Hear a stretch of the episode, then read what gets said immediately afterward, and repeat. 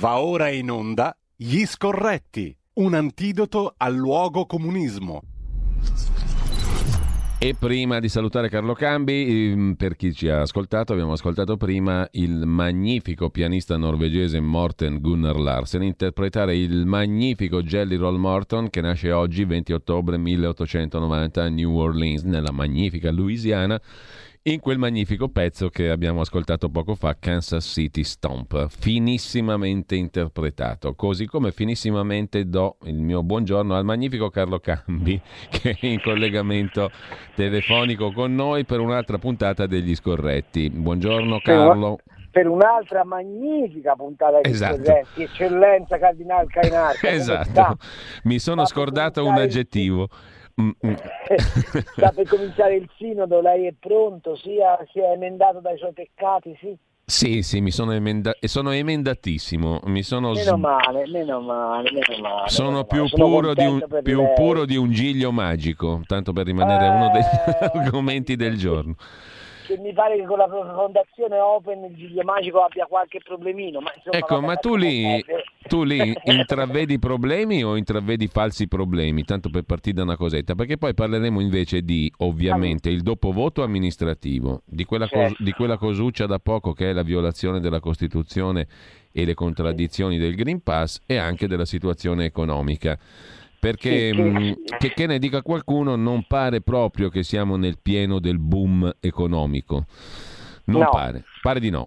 Comunque, andiamo Eh, con eh, ordine. Tu, e ci se- diventiamo ti- anche- tu che, tu che conosci bene i polli, diciamo così, in questione, Mm. eh, che ti pare di questo giglio magico, tragico, Allora, o che dir si voglia? Ma- il Giglio Magico sicuramente era anche un modo per fare affari e nella, e nella, nella visione renziana c'era una visione abbastanza moderna del- della politica, molto americana, molto Mm. democrat americana.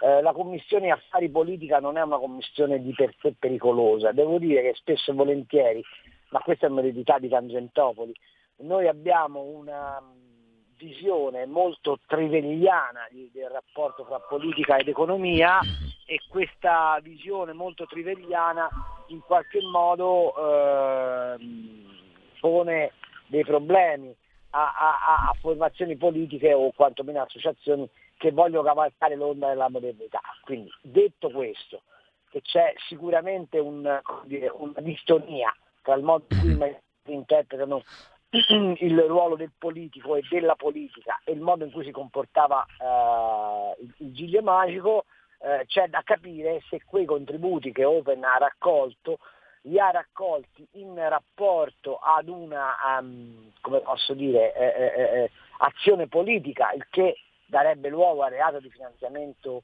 illecito Sì. dei partiti, oppure l'abbia raccolte per attività culturali e lì eh, secondo me Matteo Renzi ha buona, ha buona probabilità di riuscire a difendersi sostenendo voi volete censurare, volete stabilire voi cari, cari, cari eh, come si dice, cari magistrati, che cosa è politica e cosa non è politica, questo non ve lo consento. Detto questo, sicuramente lì ci sono stati degli affari, punto. Allora, staremo a vedere. Ehm, già che ci siamo, però ti chiedo anche conto, perché lì invece si è polarizzato ancora di più il discorso della vicenda Arcuri, le mascherine, eccetera. Allora, e lì seco- hanno tutto un altro paio di mani, che lì quelli sono soldi pubblici, cioè sono quattrini dell'erario. eh. Mm. Eh, allora, di- distinguiamo, Open è allora, secondo Marco Travaglio, Arcuri è un santo. Secondo la verità di oggi, molto meno. No, Eh. allora, Arcuri non è un santo, punto uno. Punto due, eh, su Arcuri è stato accentrato un sistema di potere talmente rilevante talmente importante, sia per quel che riguarda l'entità dei fondi, sia per quel che riguarda l'entità delle incombenze, che a un certo punto Arcuri era il padrone dell'Italia, ok? E però siccome i, padroni dell'Italia solitamente hanno una corte dei miracoli intorno, che non è sempre garanzia di trasparenza e correttezza, credo che Arcuri da questa faccenda uscirà con le ossa rotte. Il problema qual è? È che ora tutti i 5 Stelle che si affidano al Conte Zio eh, per risol- eh, risorgere voglio tenerlo emendato da, da colpe, ma non pensare che esista macinga di trasmissione tra Conte e, e- e Arcuri e fra Arcuri, Arcuri e i suoi comì è come pensare che domani mattina non, non sorge il sole, ok? So mi sono spiegato.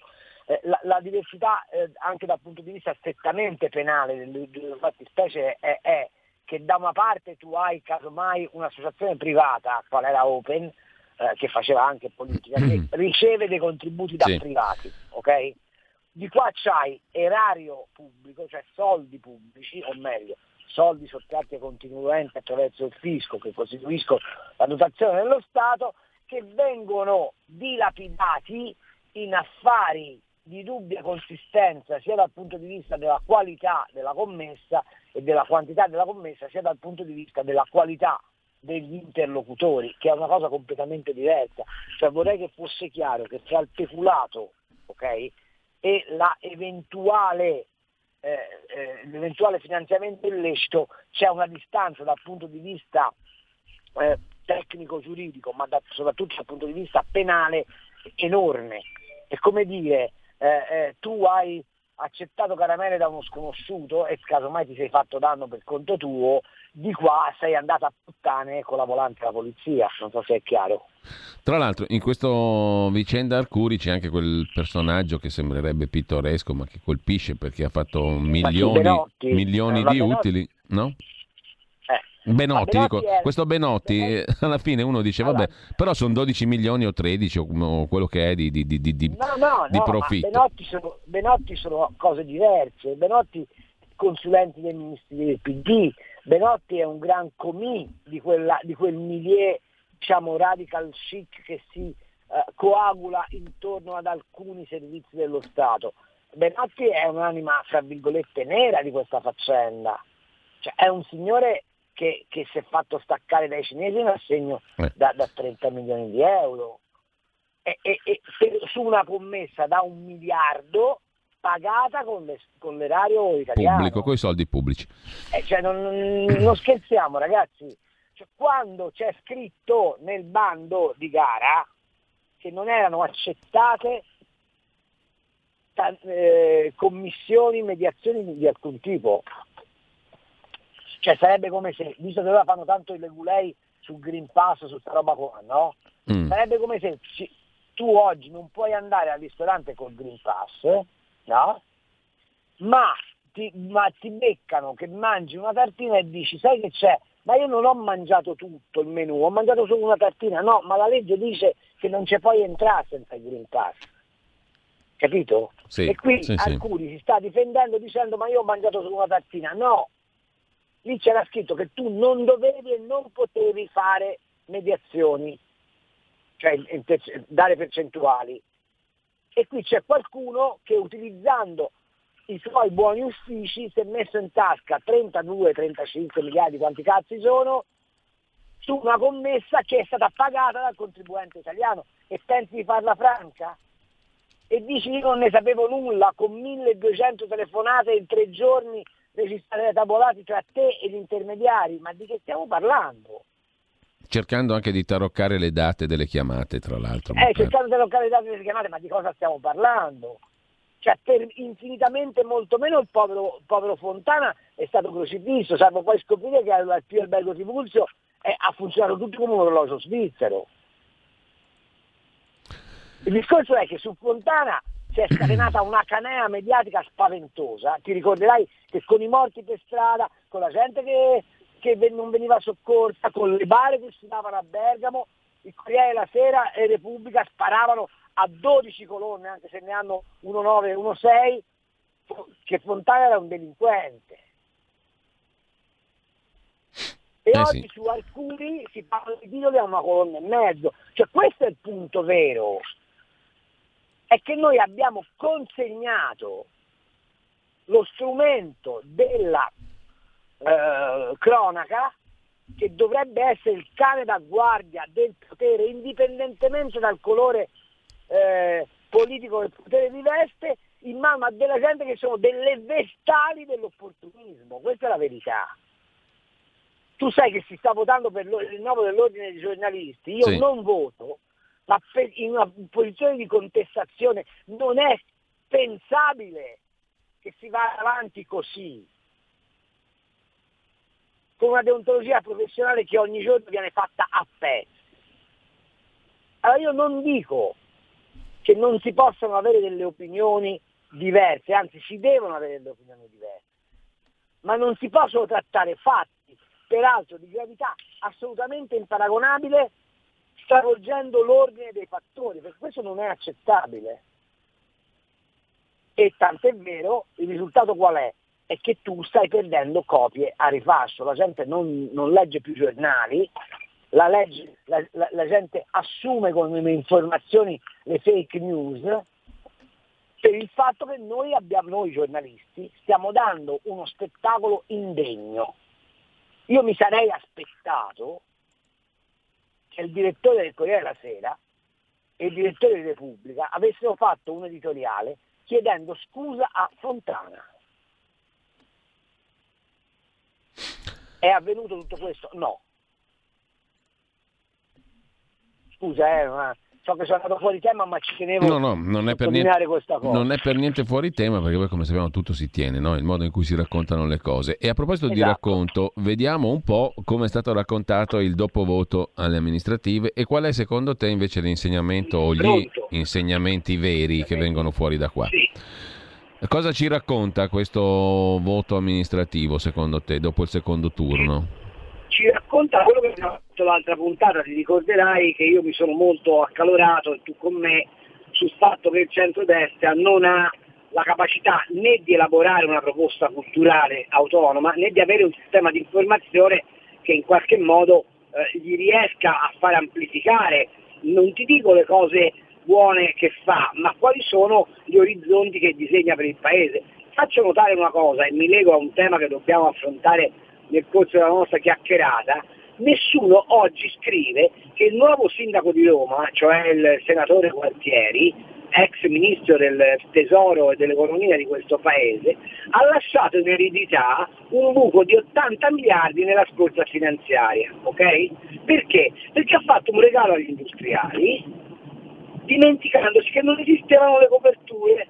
Allora la domanda è com'è che Carlo Bonomi va sempre alla corte del PD e si accoda continuamente alle, a, alle perorazioni più, come posso dire, eh, eh, dure rispetto al Green Pass e questa roba, perché evidentemente il signor, eh, il signor eh, come si chiama, Bonomi ha dei buoni rapporti con il signor Gualtieri, diventato sindaco di Roma, ma ora con gli 80 miliardi chi li paga?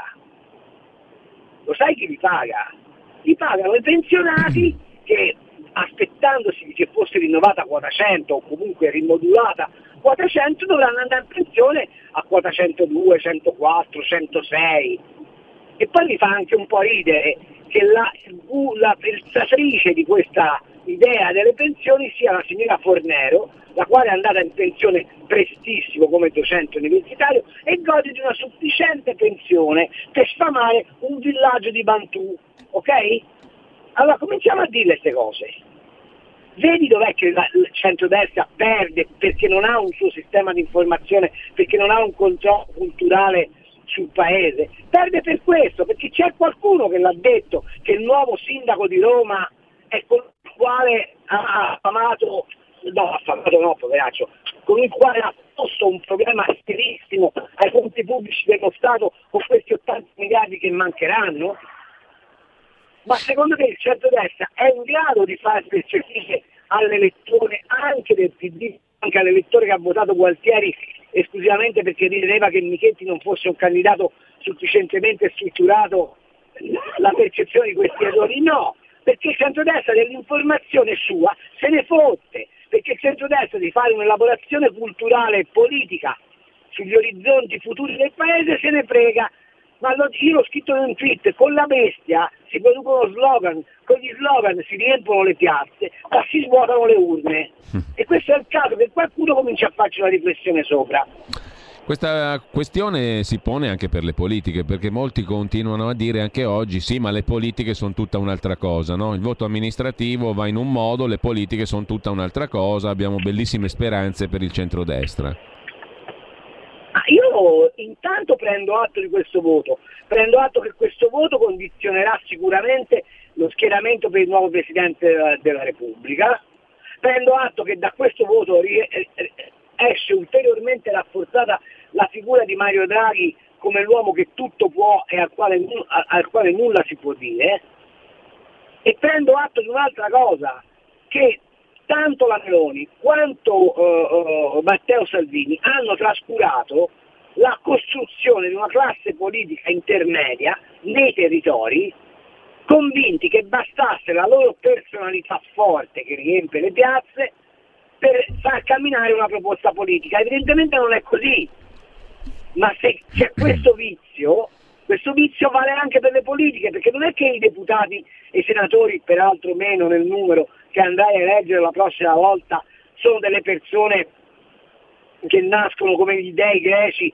dalla testa di Zeus o dalla gamba di Giunone, cioè da, da, da, dalla gamba della Meloni e dalla testa di Salvini. Nascono da un percorso nei territori.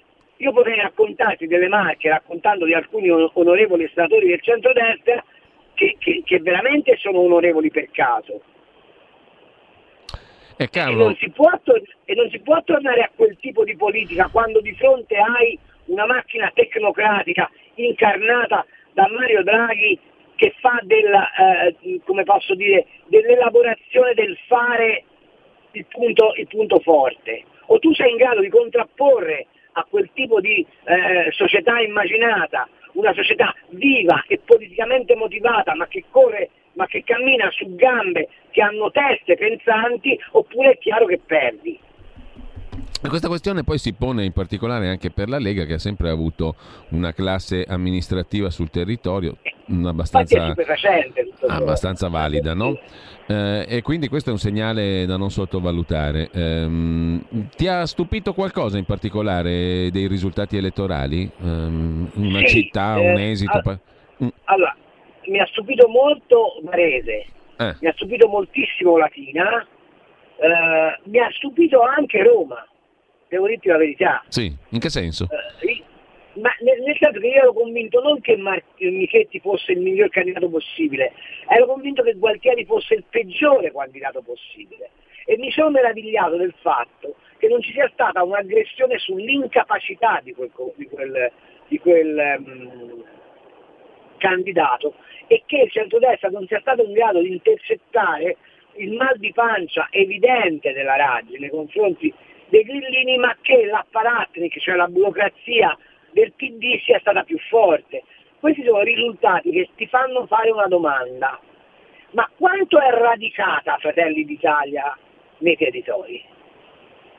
E quanto il progetto del partito unico, del, scusami, del partito nazionale Lega cullato da Matteo Salvini è riuscito?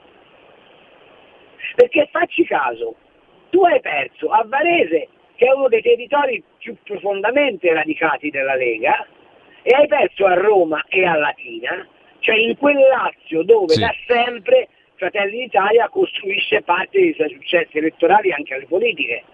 Ma se perdi in quelle città vuol dire che il voto identitario, cioè il riconoscersi in un profilo politico incarnato dai due partiti è venuto meno. E questo è un problema molto serio. Ecco, in questo quadro, secondo te, ehm, il eh, coagulo eh, delle forze di centrodestra è più facile o più difficile dopo questo voto? E questo dibattito un po' stucchevole, a dire la verità, sul, sul federatore, cioè sulla persona in grado di unire, come lo vedi tu? Eh, è, un, è, stucchevolissimo e, e, sai quando tramonterà tutto questo? Mm, quando? A, alla prima chiama del Presidente della Repubblica quando. Berlusconi capirà che non può ambire a nulla. Perché il vero tarlo del centro-destra in questo momento si chiama Silvio Berlusconi. E quella accolita di Draghi Boris, che puoi chiamarli Boris, fa un po' ridere, impersonati dalla Gelmini, dalla Carfagna e da Brunetta. Perché dicevi prima appunto che Draghi esce molto rafforzato anche da questo voto? Perché è la dimostrazione che la proposta popolare non passa ed è la dimostrazione che vincono gli apparati rispetto ai, all'interlocuzione sociale. E siccome Draghi è interamente uomo d'apparato, anzi è un apparato, eh, può tranquillamente dire alla politica lasciatemi lavorare perché voi non contate assolutamente nulla. ma la dimostrazione che non contano nulla sta nell'astensione. Cioè, tu non puoi dirmi l'astensionismo mi ha penalizzato, no, sei tu che hai penalizzato l'elettore e dunque ottieni l'astensionismo. Ma se tu vieni eletto con un, un voto su quattro, se tu perdi le elezioni perché il tuo popolo non va a votare, chi è che trionfa? Trionfa colui il quale detiene il potere non essendo passato, passato dalle elezioni. Sei con un'affluenza del 40%, fai fatica poi a sostenere che sei contrario ai governi nominati dall'alto perché devono eh, necessariamente passare dal processo democratico. Ti posso sempre rispondere che il processo democratico in sé e per sé ha dimostrato di non gradire, di non gradire l'elezione. Allora, dopo le 10, Carlo... Se no, scusami, prego, prego. E non, e non avviare da parte del centrodestra, che è in questo momento la parte del, eh, diciamo così, del, del, dell'universo politico che più teoricamente dovrebbe parlare con la gente e non avviare una riflessione su questo, eh, secondo me è veramente molto grave. Allora, stavo dicendo, dopo le 10... Ma, ma, non oggi andava avviata, eh. andava avviata un mm. secondo dopo le elezioni. Non vedo che ci tutto questo. Si parla di federatori, si parla di nuove alleanze, si parla di tatticismi. Non viene messo in crisi il tema centrale. Non sappiamo più parlare alla gente. Punto. Allora, um, dopo le 10, dicevo, dopo la pausa consueta delle 10, apriamo anche le linee telefoniche allo 02 66 20 35 29, però il ragionamento, Carlo, che tu stai facendo mi conduce a farti un'altra domanda, cioè a proseguire lungo questa linea. Allora, da una parte c'è Draghi, tu l'hai, l'hai definito, non è neanche un uomo di apparato, è l'apparato, no? qualunque cosa questo voglia dire, cioè il coagulo di tutti i poteri veri mh, mm, che decidono, esatto. che contano, diciamo così. Dall'altra parte c'è questa politica molto balbettante, perché alla fin fine Draghi, che pure diciamo, sta mostrando un tratto anche no, di una certa amabilità, lui ride, sorride, non prende mai nessuno di punta e di petto, diciamo così, no? Però eh, agli effetti pratici Draghi dice voi sfogatevi pure che poi decido io, da perfetto esatto. amministratore delegato, diciamo, no? Da Chief Executive Officer. Io, esatto. pre- io, prendo nota, diciamo, di quello che voi dite, poi una volta che voi siete usciti dalla stanza, il mio foglietto con le note lo butto nel cestino e decido io. Mm? E voi finite, continuate a giocare durante la ricreazione, no? Un po' così, questo è un po' l'atteggiamento che si percepisce da fuori, da cittadino, da uno che osserva. E allora, di fronte a questo, io ti dico, se tu dovessi riassumere, ti chiedo questo, la linea politica di Draghi e se dovessi intravedere in questa che pure è una maggioranza talmente eterogenea che se prendessimo i partiti sul serio e se i partiti avessero diciamo, delle opinioni vere si, non si faticherebbe a trovare delle linee politiche alternative perché dentro c'è di tutto, c'è praticamente tutto l'arco parlamentare e chi sta fuori non è poi così lontano da Draghi perché anche la Meloni ha detto che Draghi è una brava persona, no? quindi diciamo certo. eh, non è che sia proprio l'opposizione più feroce, quindi ci sono dentro tutti, allora io ti domando semplicemente se tu dovessi riassumere e poi andiamo in pausa eh, la, la linea politica di Draghi con tre o quattro pennellate, tre o quattro tratti distintivi, quali enucleeresti, quali tireresti fuori? E secondo, eh, c'è intorno a Draghi nella com- nell'eterogeneissima maggioranza il simulacro, qualcosa che assomiglia a una linea politica alternativa incarnata da qualcuno dei partiti che, che gli danno il voto, che lo supportano? Punto di domanda. Poi allora. c'è la pausa e poi ti lascio subito la parola e poi sentiamo anche gli ascoltatori e le ascoltatrici tra pochissimo. Il futuro appartiene a chi fa squadra. Le radio italiane si uniscono per giocare la partita da protagoniste. Nasce l'app Radio Player Italia. 140 stazioni in una sola rete. Scegli la tua preferita e ascolta il suono perfetto del digitale. Gratis, senza registrazione, senza interruzioni, compatibile con tutti i device. Le notizie, la compagnia, la musica scelta da chi la ama, la conosce e la vive. Scarica Radio Player Italia. Il futuro batte con la radio nel cuore. Anche RPL è disponibile su Radio Player Italia.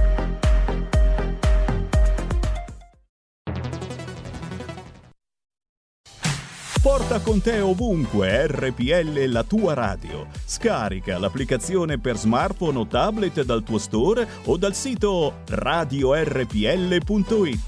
Cosa aspetti?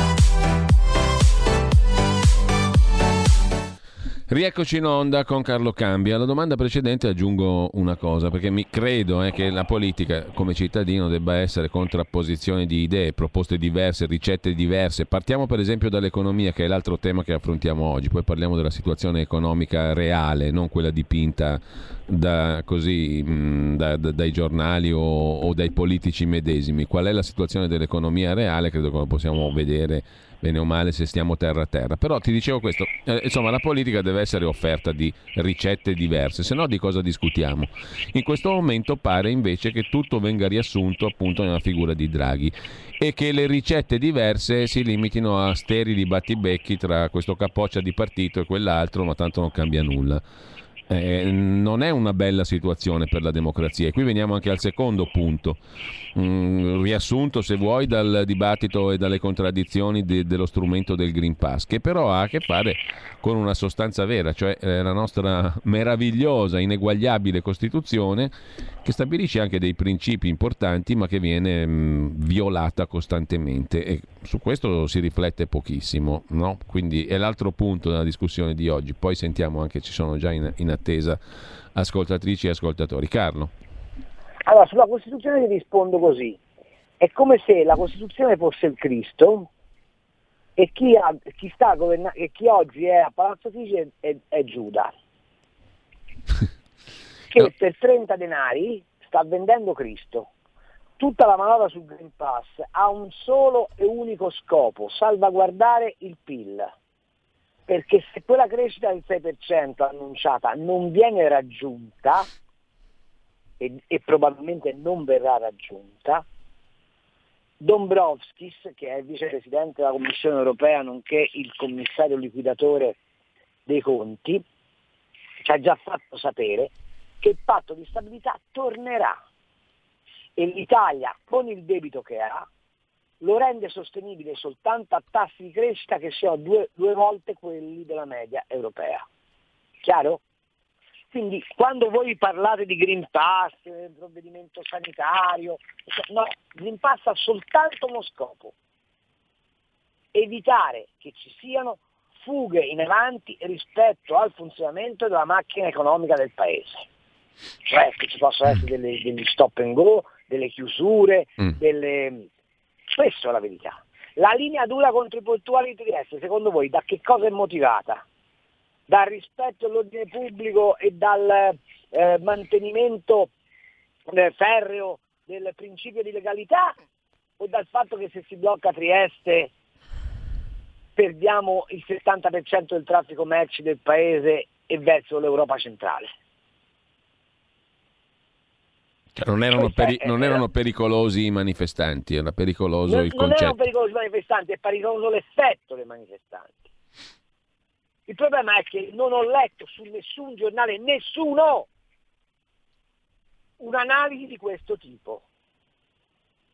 Beh, uno potrebbe, anche, uno potrebbe perché... però anche dire, scusami, però è giusto tutelare diciamo, in questo modo l'economia, no? Perché va bene per tutti. Sì, certo, peccato che c'è una Costituzione che dice che il diritto di sciopero è tutelato che i trattamenti sanitari non possono essere obbligati, che eh, il, il, diritto al lavoro è, è, il, è, il, supremo diritto riconosciuto dalla Carta Costituzionale e via discorrendo. Ma infatti ti ho fatto l'esempio, esiste un Cristo che è la Costituzione, esiste un Giuda che per 30 denari, cioè per salvaguardare la, la, la, l'indispensabilità dell'arrivo a quell'obiettivo che è l'unico che l'Europa ritiene compatibile col nostro debito, farebbe qualsiasi cosa.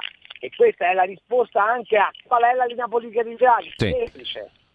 Evitare che l'Europa vada in crisi per colpa dell'Italia e consegnare successivamente l'Italia alle grandi potenze europee. Punto. Detta così eh, è di una semplicità disarmante eh, e terrificante tra l'altro. Ci sono due telefonate 02 66 20 35 29, intanto guardo anche i Whatsapp al 346 64 27 756. Pronto? Pronto, buongiorno Giulio e buongiorno dottor Cambi. Buongiorno. buongiorno. All'indomani delle elezioni eh, si fanno grandi interrogativi tra politici, giornalisti e tutologi su come mai la gente ha votato, non ha votato, chi ha votato.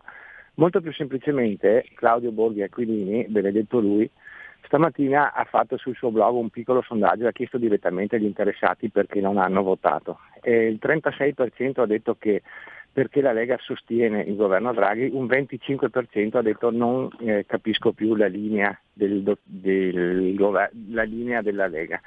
Ora, quando Draghi si è presentato al governo e ha fatto il suo discorso, io mi sono permesso di intervenire in questa radio dicendo come può la Lega sostenere un governo di tecnici quando ha detto mai più tecnici al governo. Come può sostenere uno che si presenta dicendo eh, dobbiamo eh, eh, rinunciare alla sovranità e mm. chiederla eh, sempre di più all'Europa. Dobbiamo eh, pensare che le aziende che non funzionano andranno ehm, Bene, no, no, abbiamo Dovranno... capito il concetto, devo, devo, farla corta perché c'è un'altra telefonata e perché il tempo vola via rapido. Pronto? Pronto Giulio, buongiorno. Buongiorno, prego. Vedi, il 60% non è andato a votare, si riassume solo in una cosa, in un, in un dato.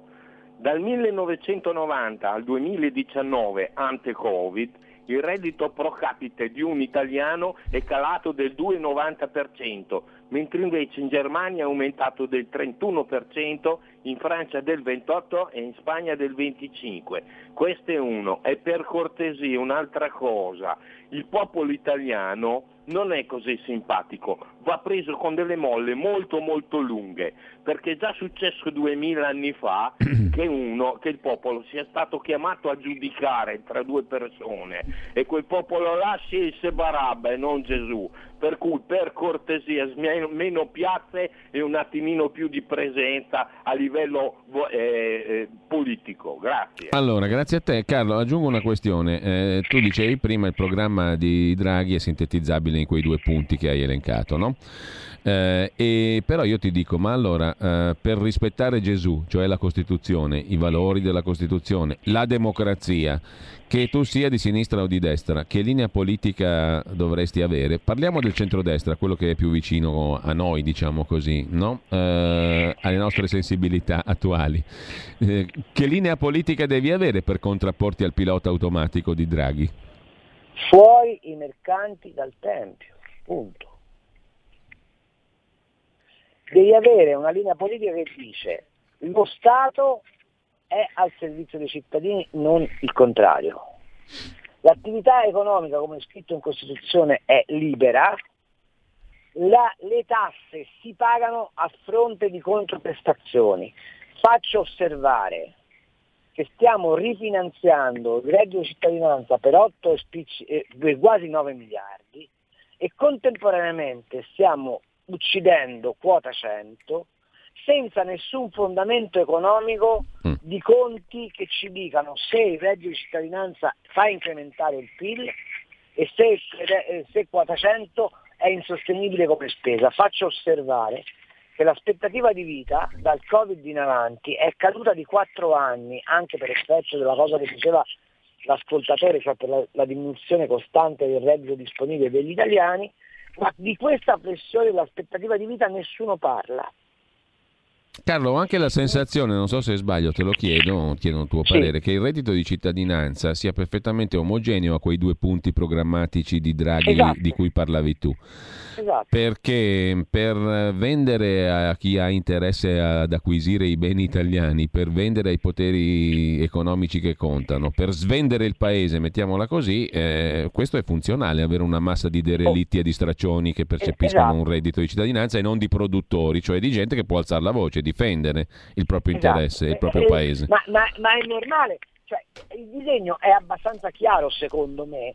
Vi faccio anche ricordare che Mario Draghi era direttore generale del Tesoro nel 1992 quando comincia la scellerata stagione delle svendite di Stato, che poi sono state raccontate come le privatizzazioni, per portarci dentro un euro dove noi non avevamo la compatibilità economica per stare e la, e la, e la dimostrazione qual è? Non tanto che l'euro ci ha fregato, ma che noi abbiamo una velocità economica incompatibile con le dinamiche dell'euro. Carlo, abbiamo e, due tele... qualcuno, qualcuno, scusami, sì, dovrebbe sì. spiegarmi perché il sindacato che si lamenta del fascismo non pone un problema, che i salari in Italia sono diminuiti mentre in tutto il resto d'Europa sono aumentati. E allora la difesa del lavoro dove sta in tutto questo? E perché il centrodestra, mi chiedevi la linea politica, mm. non si intesta questo tipo anche di difesa? Avendo come soluzione non quella bolscevica del siamo tutti uguali, ma quella liberale del diamo a tutti le stesse opportunità. Due telefonate, eh, poi mh, mm, una domanda te la faccio ancora dopo. Intanto Prego. sentiamo chi è in attesa da un tot di tempo. Pronto? Sono Marco da Mantova, buongiorno. Buongiorno.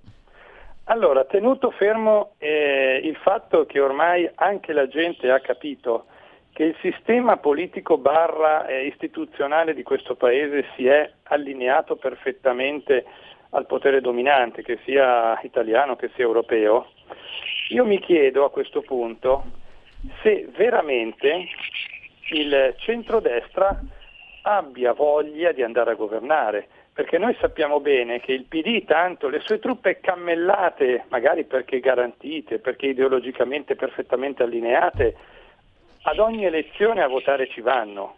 Il popolo del centrodestra invece sappiamo che è meno ligio alle elezioni. Quindi, ripeto, siamo sicuri che veramente il centrodestra voglia andare a governare? Basta, tutto qua. Ciao, grazie. Buona domanda, intanto un'altra telefonata, pronto? Buongiorno, buongiorno signor Cambi. Eh, buongiorno. Contrariamente a quello che fanno vedere i media mainstream, le piazze italiane, soprattutto Trieste, sono ancora piene. Allora, giustamente come ha detto il signor Cambi, questi non hanno sgombrato con i manganelli, gli idranti addosso alla gente inerme le persone tanto così per, ma queste persone, questo, questo incappucciato della finanza messo qui per eh, svendere questa, questo, quello che rimane di questo Stato, lo devi toccare sui soldi. Contrariamente a quello che dicono, il porto di Trieste è ancora fermo o comunque lavora molto molto molto a rilento. Allora sta a noi incrociare le braccia, sta a noi far, avere questa coscienza civile di popolo italiano che finalmente vedo che si sta risvegliando, incrociamo le braccia, adesso l'andrà tutto bene dai balconi con le braccia incrociate, lo diciamo noi e li tocchiamo sui soldini, sulla finanza, sulle esportazioni, sulla merce che si ferma. Ave- queste persone vanno toccate sui soldi. E allora, quindi, grazie eh... anche all'ascoltatrice, personalmente credo sia una via assolutamente sterile, improponibile, politicamente irrilevante, mm, però il problema è politico, come dicevi tu prima Carlo, e aggiungo alla domanda di Marco precedente una, una domanda ulteriore. Eh, quanto dura un governo che dovesse ragionare come ragionavi tu prima, Carlo? Perché dicono tutti, beh, insomma, se vincessero adesso tipo di, questo tipo di, di, di, destra, tra virgolette, durerebbe quattro mesi, perché poi i poteri reali, quelli che contano veramente, diciamo, eh, si, li spazzerebbero via in men che non si dica. Quindi eh, ci devi arrivare in modo solido a, quella, a, Palazzo Chigi con quelle idee lì. Come si fa infatti, per arrivarci in modo solido? Eh, eh aggiungo Pietro che scrive via Whatsapp, caro Cambi, tu hai fatto un bel discorso, ma la destra che vinca o perda al governo va sempre il PD perché hanno il presidente sempre dalla loro parte. Oh, beh, questo è il punto. Eh, vincere queste elezioni amministrative, o meglio non perderle, avrebbe consentito di porre la pregiudiziale del centrodestra sul Presidente della Repubblica la cosa che non si è capito è che dalla Presidenza della Repubblica di Scalfaro in avanti la, la, la, l'architettura istituzionale de facto dell'Italia è cambiata, siamo dentro una Repubblica quasi presidenziale, dove il Presidente della Repubblica, controllando la nomina dei Presidenti del Consiglio, controlla, condiziona di fatto il consenso, ok? O lo reprime. Allora, se noi avessimo avuto la possibilità di eleggere un Presidente della Repubblica neutro, neutrale, ma quantomeno non ostile, probabilmente andando alle elezioni e vincendo le elezioni avremmo potuto governare anche contro le pressioni esterne che arriveranno da, da, da, dall'Europa sicuramente qualora andasse al governo il centrodestra. Perché? Perché il Presidente della Repubblica sarebbe stato un presidio istituzionale così forte che gli altri ci avrebbero pensato su. Ma se noi ci risolveremo come penso con Presidente della Repubblica Paolo Gentiloni, hai voglia tu a vincere le elezioni politiche, non governerai mai. Allora la proposta politica da fare qual è?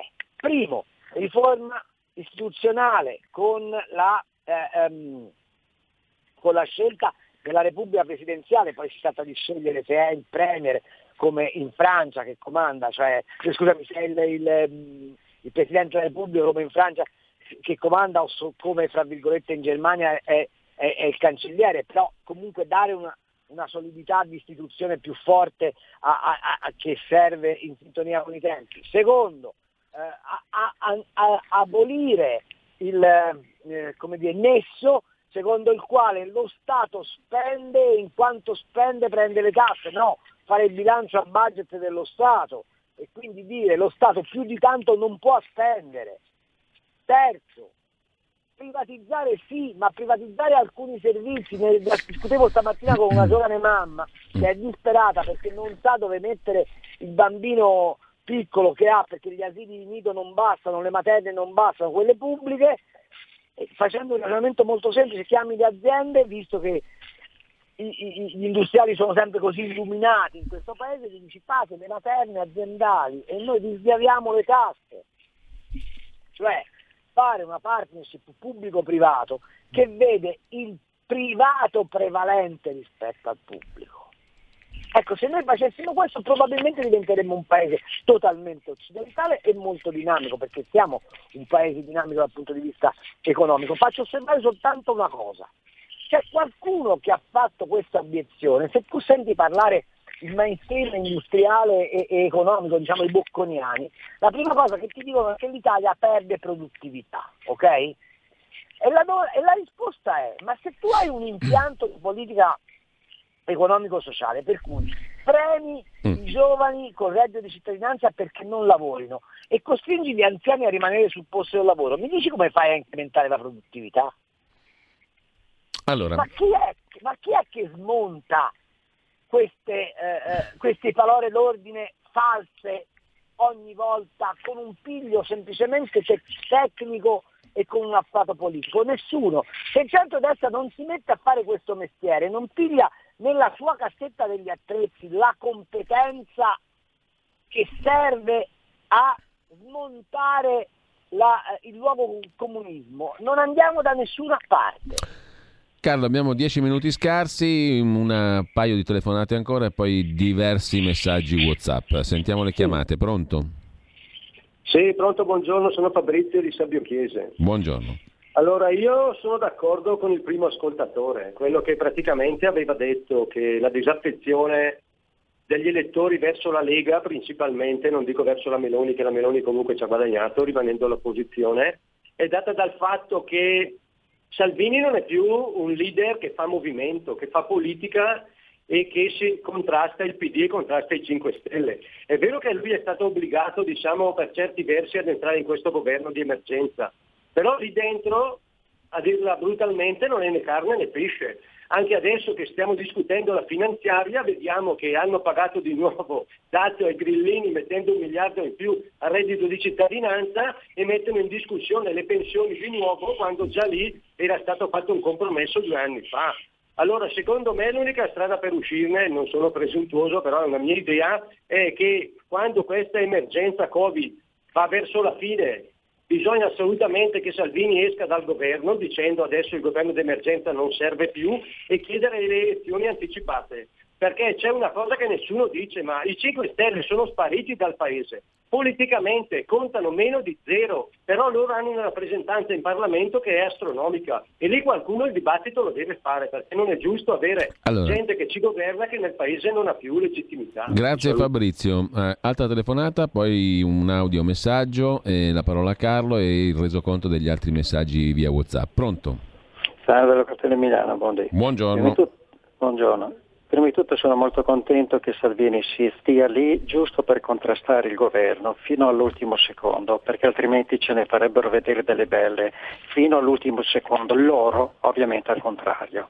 Poi c'è anche la truffa del cambio che bisogna dirlo palesemente, il cambio non si può buttare tutti in un calderone, tutti i cambi delle nazioni in un calderone, come se tutti avessero le, monete, le stesse monete. È una truffa colossale che se poi accompagnata addirittura dalla cosiddetta Glass-Steagall Act che le banche sono diventate tutte speculative.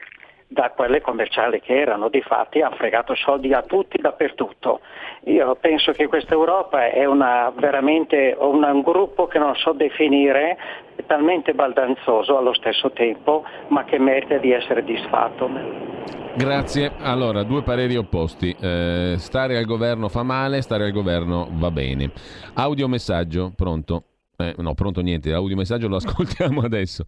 Buongiorno, sono Giovanni della provincia di Novara, ma io vedo positivamente questi risultati per la destra perché eh, la gente ha detto eh, così non va bene e quindi io credo che deve essere uno stimolo per Salvini eh, perché possa rivedere la sua strategia politica che eh, bisogna ammettere è risultata mh, mm, non vincente.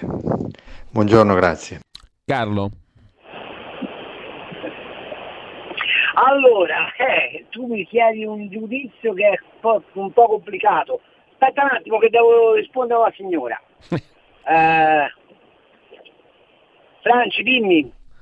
Un attimo soltanto, eh. è il bello della diretta, come diceva l'illustre Gianni Minà. Intanto ne approfitto mh, mm, per andare a vedere la prima pagina dell'ANSA che in questo momento si apre con Draghi e i vaccini. Premier in Senato in vista del Consiglio europeo del 20-21 ottobre.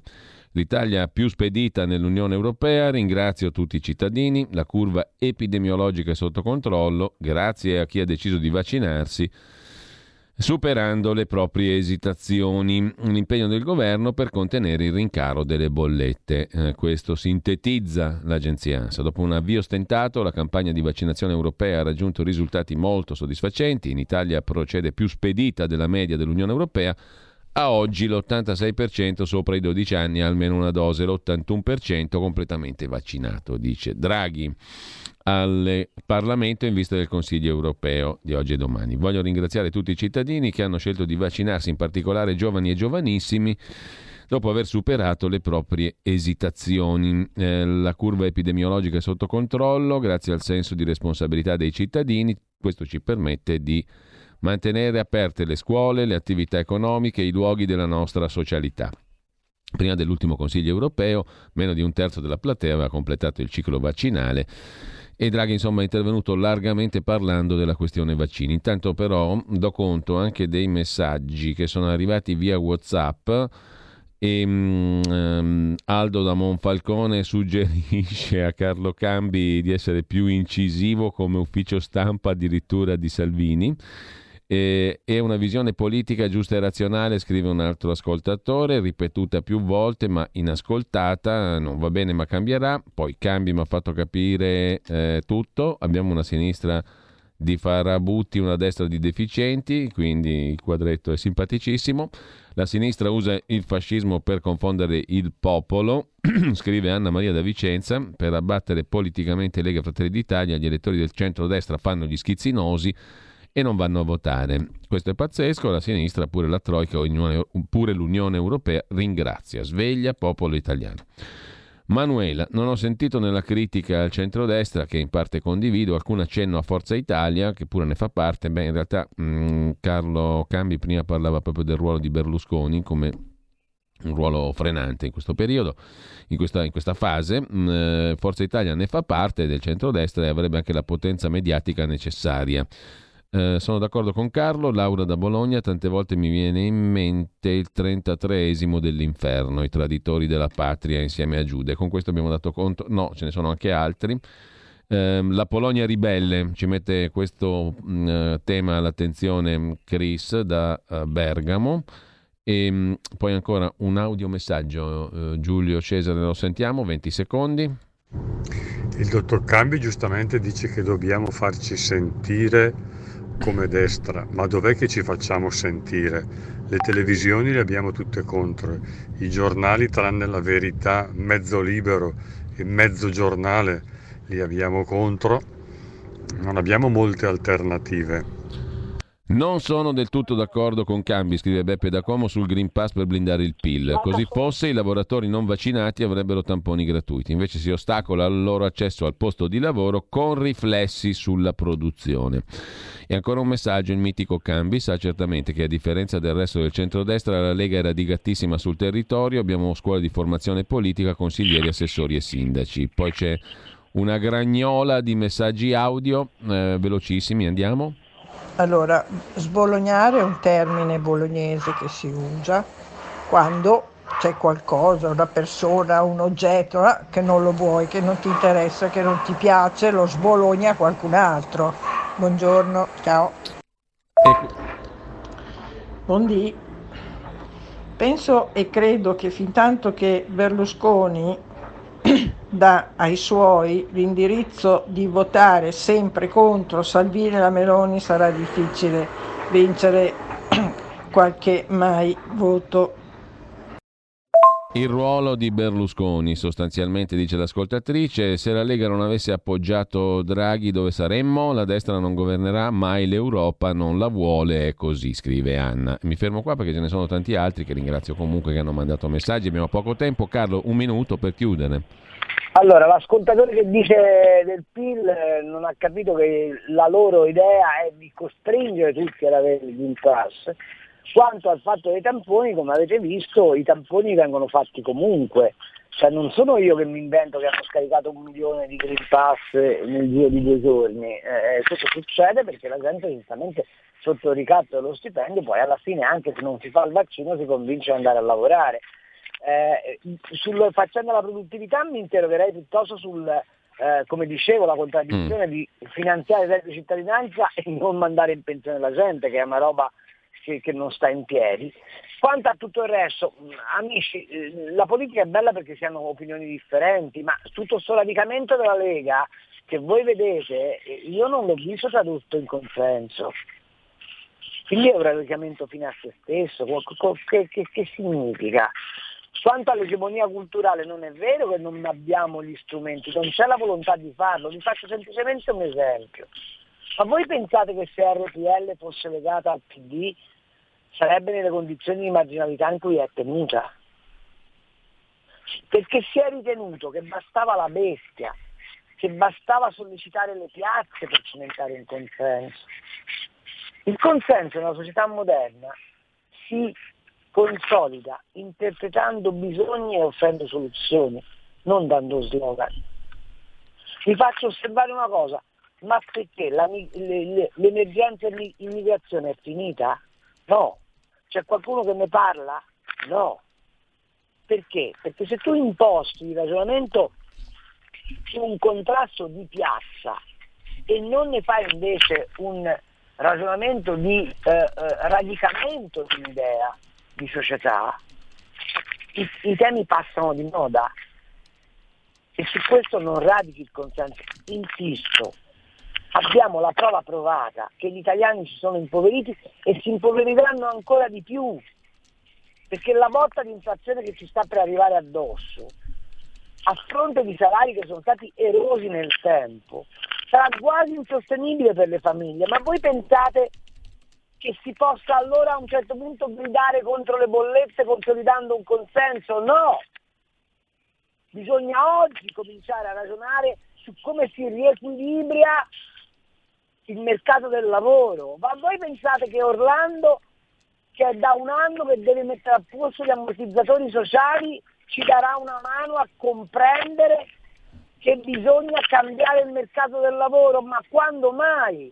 Ma questa è un'offensiva politica che va costruita giorno per giorno su un, un canovaccio tematico e con un intento programmatico. Quello che io lamento il centrodestra è l'assenza di tutto questo. Allora, ci salutiamo qua Carlo, sono le 10.30. Tra poco... Finirà, finirà che gli divento antipatico. non credo proprio, almeno spero di no, perché altrimenti avremmo fallito veramente come radio se uno diventa antipatico perché pone dei problemi e stimola a riflettere. Anzi, grazie a Carlo Cambi e a quelli che sono Ciao, intervenuti. A tutti, ciao Giulio, un abbraccio. a te, giornata, a ciao, tutti coloro ciao. che sono intervenuti, perché comunque questo è il bello, diciamo, di discutere e di fare radio. Ehm, tra poco con voi Antonino Danna, Paola D'Amico, eh, si parla dello scoiattolo grigio, meno male, una boccata d'aria di natura, e dopodiché si ritorna a parlare di economia col professor Pezzani, tra pochissimo. No? Eh, no, vabbè, niente, eh, dopo scoprirete solo ascoltando di cosa si parlerà. Tra poco. Avete ascoltato Gli Scorretti, un antidoto al luogo comunismo.